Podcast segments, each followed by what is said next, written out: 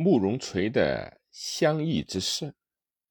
公元三六七年的四月，慕容雀病危，向慕容伟推荐吴王慕容垂继任他的大司马职位，以为武吴王文武兼之，管萧之亚，陛下若任以大政。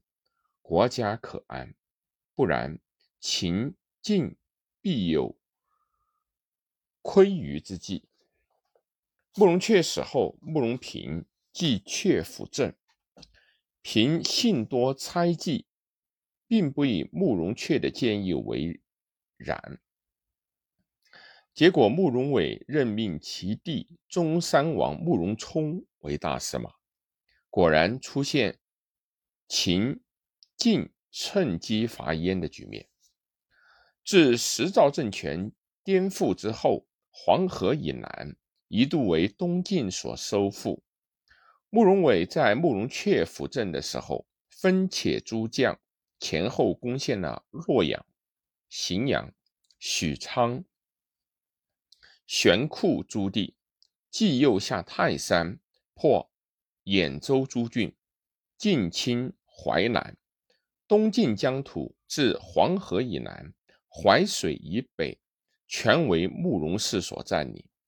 东晋大司马桓温为了收复失地，提高自己在江南的政治威望，趁慕容雀出使前燕政权开始腐败之际，于公元三六九年率兵五万至兖州伐殷。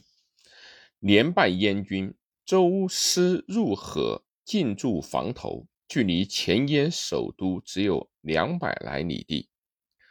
慕容伟、慕容平恐慌异常，已做好逃奔龙城的准备。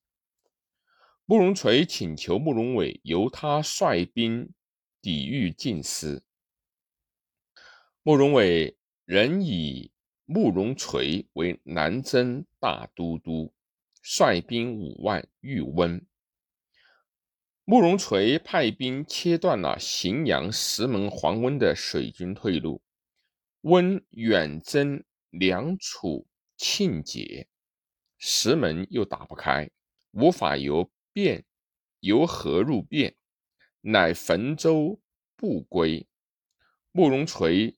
追猎至襄邑，大败晋军，晋军死了三万多人。慕容垂这次胜利，把前燕王朝从危亡中拯救了出来。慕容垂获得这次大胜，反而使他的处境更加的困难了。慕容垂曾一再要求燕廷重赏在襄邑之役中吹风献锐的将士。慕容平却拒不执行，两人嫌隙日深。太后可足浑氏向来憎恶慕容垂，他和慕容平密商，想杀害慕容垂。慕容垂被迫逃奔龙城，走到邯郸附近，慕容平派来追捕他的经济，以道贩养。